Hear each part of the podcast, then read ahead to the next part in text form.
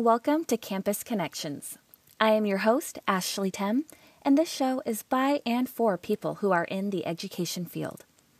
The hope is these conversations will allow leaders to hear and voice different opinions, perspectives, and philosophies to cultivate a better future.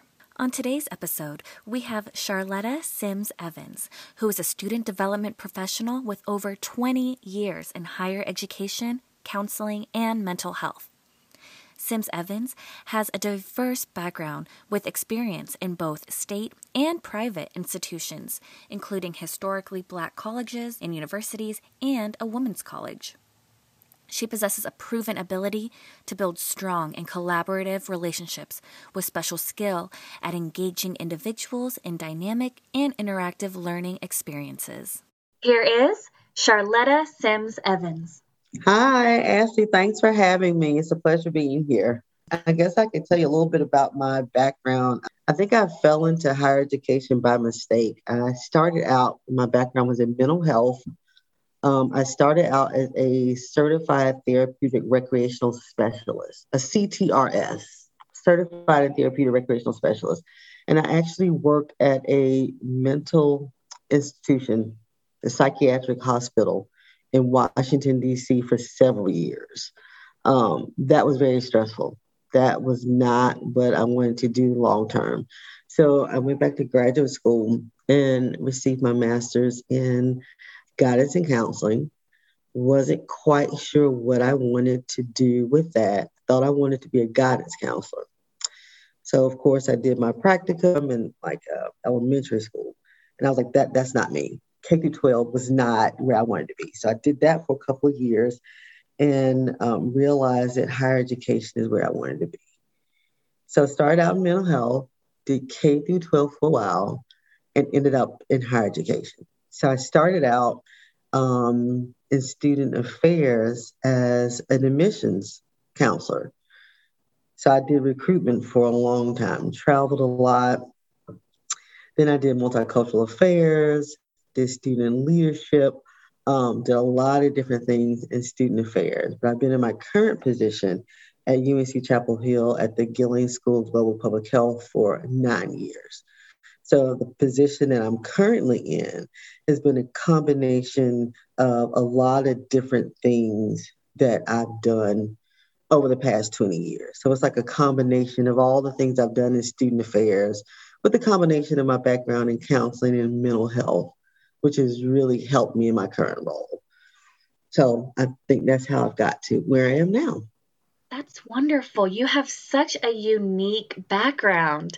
And that always reminds me of whatever you kind of started out with, you never know where you're finishing, right? Absolutely. I try to tell that to students all the time. You think you're going to start on one path, you know, you got your mindset on one thing, and your road is just never this kind of straight path. It just winds and it twists and it turns. I had no idea that I would end up I didn't even know when I was in graduate school what student affairs was. Who knew that? I mean, I'm in my 50s, so I didn't know what that was. You know, when I was in, I went to graduate school when I was 20, 23, 24. I didn't know student affairs. I think back then we called it um, college personnel, or it wasn't even student affairs. I don't think when I was in graduate school. Um, so I didn't know that. Um, but I'm glad I fell into it. It's definitely become my passion and what I enjoy doing the most and what I'm fitted and suited to do. I think you are a great example of learning to trust the process. See where things go and just hope it's all going to work out and it did. It did for you. And so that's always exciting to to see someone thrive and find their uh, perfect role, right? And perfect kind of just Absolutely. like place of work. And the transition wasn't difficult. I know I talked to a lot of different professionals. People will find me on LinkedIn and they'll see the career path and they'll ask, you know, how did you go from counseling and how did you get into higher education? It was not a very difficult leap. I always tell people, you know, if you want to understand, you know, student development or higher education, admissions is great work to start in because you really do learn a lot about an institution if you work in enrollment management, if you work in the admissions field, because you have to learn a lot about an institution when you do that. So that taught me a lot about universities and you learn about other universities too because they're your competitors. so you get to learn a lot when you start out in enrollment management. That's very good points to hit on. And you're working with so many different students with such different backgrounds, right? And they're all coming from various levels of income, you know, family backgrounds, equitable circumstances. Such a good point. Yes. And so, using your background in counseling and the, the mental health sector, and now having that as a key role in your current position, tell us a little bit more about the support for students in mental health and fitness. So, you know, it's been a year that we've been, you know, through this pandemic, but prior to the pandemic, you know, with all of the, you know, civil and racial unrest, you know, in the country, we definitely saw a need to support our students in a different way. Um, so we definitely wanted to start a support group on campus, you know, for our BIPOC students. We saw that there was a need. So right before the pandemic, we were going to start an in-person support group. And as soon as we started that, it was like shelter in place, everybody go home. The pandemic hit. And of course, I work in the School of Public Health. So we were like, everybody get out of the building. We, we're not coming back. So we started a virtual support group for our Black students and international students because there was a lot of concern for international students that they were definitely being marginalized in a different way. And people were like, we don't want to be around certain students because of the pandemic. So we had to make sure we had certain things and certain supports in place. So we noticed that we wanted to have support for um, marginalized um, populations of students. So we created two different types of programs. We created a series of workshops called Wind Down Wednesdays, mental fitness series that we offered every other Wednesdays. And they were definitely to make sure students stayed engaged, stayed focused, and stay, you know, mentally fit. We always talk about being physically fit and staying physically healthy, but we never talk about how you need to stay mentally fit and mentally healthy. So every two weeks, we had virtual sessions, and the turnout was really good. You know, we had about 15 to 30 students every session. Um, and for us, that was a pretty good turnout when you don't have food and people in a virtual space. Um, and we even had some faculty and staff who attended. I, I have to admit, I'm glad I had to go because the sessions were great for me as well. We had sessions on identity and self worth, how to deal with grief and loss during the pandemic, not just death, but everybody lost something during the pandemic and how to cope with that. We had um, sessions about radical self care, food, and your health. One of the better sessions, but a lot of people didn't attend, was how to fail better. And I think the title probably scared students because nobody wants to fail, but we all do. Um, the good thing about these sessions, they all are recorded and they all are on our virtual student website. So we also created a site where everything that happened in our school, across the university, and around the Triangle area is archived on our virtual student website. So if students didn't want to attend and feel up to it, if they were fatigued from Zoom, they could go to this site and watch it whenever they wanted to. If you're a morning person, you watch it when you get up. If you're a night person, you watch it whenever you have time. Um, we also had a really good session about burnout and the stress cycle. That was a really good session too. So we offered all of these sessions to help students cope with just being in a different state than they've ever experienced before. And it was a really good turnout with students. It's probably one of the most successful things we've ever done. And I realized that um, having this virtual space with students was really intimate, that you didn't need 50 people in this space because the conversations and the dialogue we had would not have worked if you had that many students. But it was always a core group of about 15 to 20 students. The conversations were really rich and it ended up being really good. So I think we will continue to have these sessions um, and we'll continue to have them virtually. I think that's great to continue virtually because although we are nearing, hopefully, the end of the pandemic and we all return back to hosting in person lectures, there is something still unique and positive about holding virtual events and webinars because it does allow individuals to utilize them or to look them up on their free time, just like you mentioned. Mm-hmm. Right. And we have these, um, you know, Wednesdays at five o'clock, and that's not going to suit everybody. Um, but we did have our regulars. People look forward to it. You know, they can eat and chill. They don't have to be on the screen. But if that doesn't fit your schedule, you can always go back to it. And we, you know, we had you know, some analytics to run. And like over 500 people had checked in and watched the videos. So we know people are watching them. That's great. 500 views is wonderful. I know we would never have that many people in person. Oh, never. Oh, I mean, there's not enough pizza and salad boxes and, you know, in the world that we could have done. And it was right. very affordable. You know, I was able to get, you know, practitioners from all over. We had guest speakers from New York, from different you know areas in North Carolina. I couldn't have afforded to do this. And you know, it helps students reach out to different counselors that they can reach out to that they can see virtually, that they don't have to drive to an office to see. You are so right. In a weird way, when we were all forced to socially distance, because of the pandemic, it actually opened a door to allow us to connect even nationwide virtually. It did. It, has been great for students that they were able to say, This is a counselor that I connected with that I would have never seen before because they're in Charlotte and I'm in Chapel Hill and they're not going to drive to Charlotte. Or this is, you know, a, a, life coach that I just met through this, you know, mental fitness series that's in New York that I would have never connected with before that now I can see virtually. So it worked out really well. That's great. That's great. I wanted to touch point on something that you mentioned earlier. You said that one of your, um, the one webinar that you really liked was how to fail better. That one really interested me right now. I was hoping that you could expand a little bit more on what that webinar entailed that was probably one of my most favorite. So how to feel better, and I mean, they all were great, but how to feel better was really about how to be successful. That in order to, to be successful, sometimes you have to fail. That how to feel better was about really about how to be successful. And I think, like I said, it was one of the sessions that we only had two students to attend. And I think the title probably scared students because nobody wants to fail.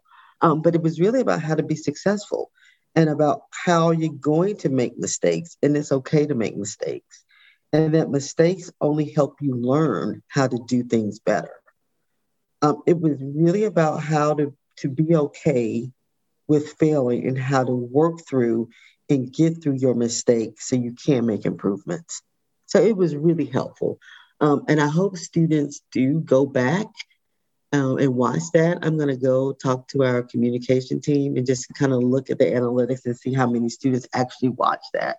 And I'm going to ask the presenter to come back and do that session over because, you know, the content was so helpful. It's really about being successful and being okay with mistakes that you make and how you learn from your mistakes. But you fail sometimes, and it's okay to fail. Oh, definitely. And I think we're talking about mental health and mental fitness. And as we all make mistakes, we have to find coping skills and coping mechanisms because when we get knocked down, you know, per se, we have to learn how to get back up again. Right. Well, I am definitely going to check out that recording. Absolutely. I, will put the, the link is in the chat. All of our recordings are there. Anybody can watch them anytime you want to. Awesome.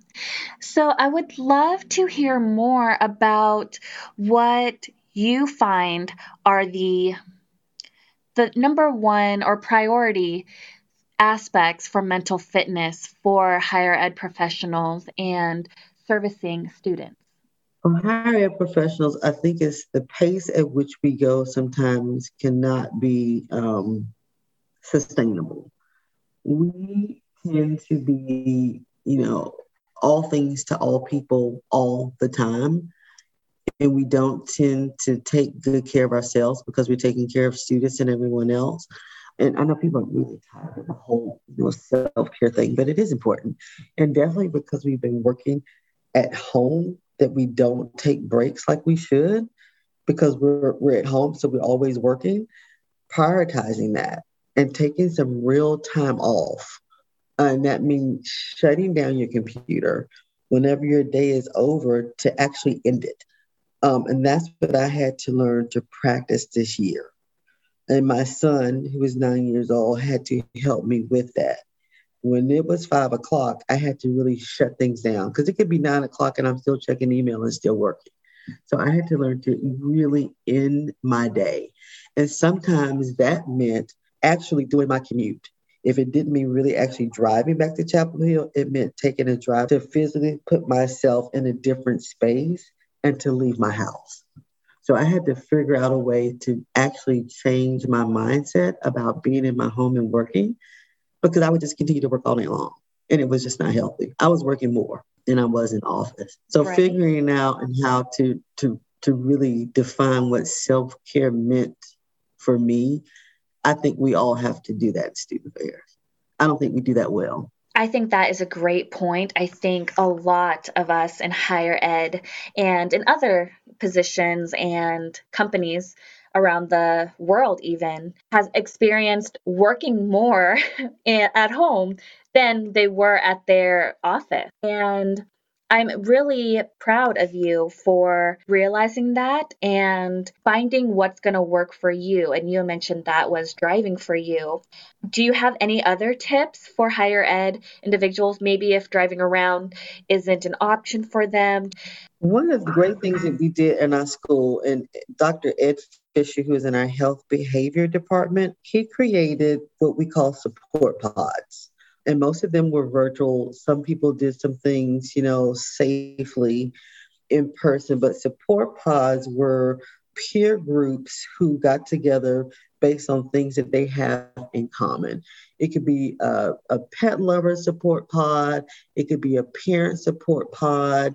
I had a Queen Sugar support pod different groups who have similar interests kind of get together in different ways. It could be virtual, it could be phone calls, it could be chat groups, however you decide to form it and get together on a regular basis. It could be once a month, it could be weekly, it could be every two weeks. And that has been something that I look forward to every week. I get together now that Queen Sugar is back on. I have my support pod for Queen Sugar, and I absolutely love it. We have about 15 or 20 different support pods throughout our school. And like I said, there's a pet lovers, there's a parent support pod, there's a research support pod. Um, we have an international student support pod. We have a Black student support pod. There's just a lot of different support pods, and people kind of get together, different schedules all across the school. It was so successful that it adapted across the university. So there are like all these different type of support pods in different schools across our university, and it has been absolutely wonderful. That has been very helpful. That is great. I think that is something a lot of colleges and universities should be enacting because that keeps us all engaged with each other. I Absolutely. Think, mm-hmm, I think um, speaking with my students, the thing that they miss the most is being around other uh, peers, right? And having that social aspect. They can go to work all day. A lot of our students at our institution are the working adults, so they have their nine to five job. And then, you know, they're doing their education either in the evening, on the weekends, in their free time. And they really miss going to campus and having that kind of social aspect. And so offering these support pods is a nice reprieve from the day to day tasks that we have. Absolutely. I think we also have like a book club support pod too. Yeah, but there's lots of different ways that you can. It's been great. Students have created their own. I think there was um, like a walking support pod where students, you know, gather safely, did their social distancing, but they did go out and do some hiking. I think there was a canoeing support pod. Lots of different different things that students did. So, just to make sure that I'm understanding, you guys kind of, as the department, hosted a few, like for example, pet lovers. And then as students were getting more engaged, they would recommend something they really wanted. And then you all, as a department or as the university, would then organize that for them? No, students did it their own. So you, awesome. if you were interested in something, you would pick a leader. So if a student said, "Hey, I'm interested in creating a pet lover support pod," then they would, you know, we had like a set of instructions, and they would create it. And you like post the link, and students could just like go on the website and just sign up for if they wanted to join. So everybody had like a natural leader for your group, and people would just kind of go to the link, sign up for it, and join at their leisure. I think that's great. And you never know what someone is interested in. So Absolutely. having yeah, so having such a broad range from pet lovers to books to um, you could even do like a coffee, right? People just love coffee and yeah. do a support pod on that. I think there was a new one about um, like redesigning your home environment. Like I didn't even know that one was like posted until like last night. That's an interesting like one, so especially new and creative things. Yeah, it's really it's been really good. That's great, especially since we all are in our homes right now. Redesigning it and making sure that it's a positive and warm environment that we want to live in and spend our time in really makes a difference. I know. I thought I was going to save money during the pandemic. No, because I spent so much money doing home improvement things. I have not. same, same. No. yes. Well, I didn't have a desk that at first. Mm-hmm. I didn't have a desk. I know, right? My husband's at a desk. I'm at the kitchen table still, but I like the lighting here, so I'm just gonna stay in the kitchen. yes. Well, I I was working pretty much off my bed. I think a lot of individuals can relate that for the first couple weeks when we were all to work from home, I was like, we'll be back in a few weeks. So I'll just kind of use my laptop and, you know, work in my room. And I don't have a right. desk in my room. and so I think a few months in, I was like, I don't know if we'll be returning anytime soon. Exactly. I need to buy a desk and like a chair and all the whole setup, right? right. We figured out very quickly we're not going back anytime soon. Oh, I'm not too sure. that's great. Well, I think that support pods are a brilliant initiative, and I hope our listeners today find that equally as interesting and bring that back to their own institutions and provide that as a resource for students. Idea. Give all of that credit to Ed Fisher. He's amazing. Awesome. Shout out to Ed Fisher. And Peers for Progress is the group that he works with at our school at um, School of Public Health. So it's a really strong group. That's wonderful. Awesome, Charletta. Well, thank you so much for shedding light on support pods and what UNC is doing for the students and for their Absolutely. their staff and faculty to stay connected. Is there anything you would like to promote? Anything that you would like to share as a resource to our listeners? Um, one other thing that we did, I, I think has been really helpful was the virtual student website. Um, it got a lot of hits throughout the year. We made sure that we put all of our virtual events, everything virtually that was happening on campus in the area. We put cooking sites, game sites as much as we could so students could, you know, keep engaged to find information that website was very helpful. Trying to do surveys with students to see how they were feeling and get a pulse of how they were doing, I think has been very helpful. We usually have an annual student leaders appreciation luncheon. We're like, we're trying to figure out a different way to do it because we can't meet in person. We're like, do you want to do a Zoom event? They were like, no, we're tired. I'm like, thank you. So just reaching out to students and just saying, what is it that you want to do? Are you tired of this? Do you want more of this? A quick survey, just in, and not all the student body. You know, we just always ask a core group of students, you know, what's your pulse on some things right now? Getting student feedback about some things is always essential. And that kind of helps us move along with the pulse of what we want to do and how we need to kind of navigate and move toward the future. You know, I asked students about the wind down Wednesdays. I said, you know, I, you know, don't know when we're going to go back to being normal again or whatever normal means. I said, but I like the virtual space. And they were like, we do too. Let's keep this virtual. Let's not ever have this in person. I said, well, let's do it. That's right. We just have to listen to we our do. students. yeah. And continue to take care of ourselves. And I think we all have to define what that means for us. I think it looks different for all of us. It could be sleep, it could be meditation, it could be your own support pod, however you want to create it. It could be prayer um, defining what that means. I would encourage everybody if you could share the, the site I gave you, the workshop that we had, the Wind Down Wednesday on identity and self worth. Um, our speaker talked about creating your own personal statement of who you are was very enlightening. I don't have a personal statement of who I am. I'm still trying to create one. Um, that was really interesting. Um, how you define yourself I think that helps us figure out how we take care of ourselves.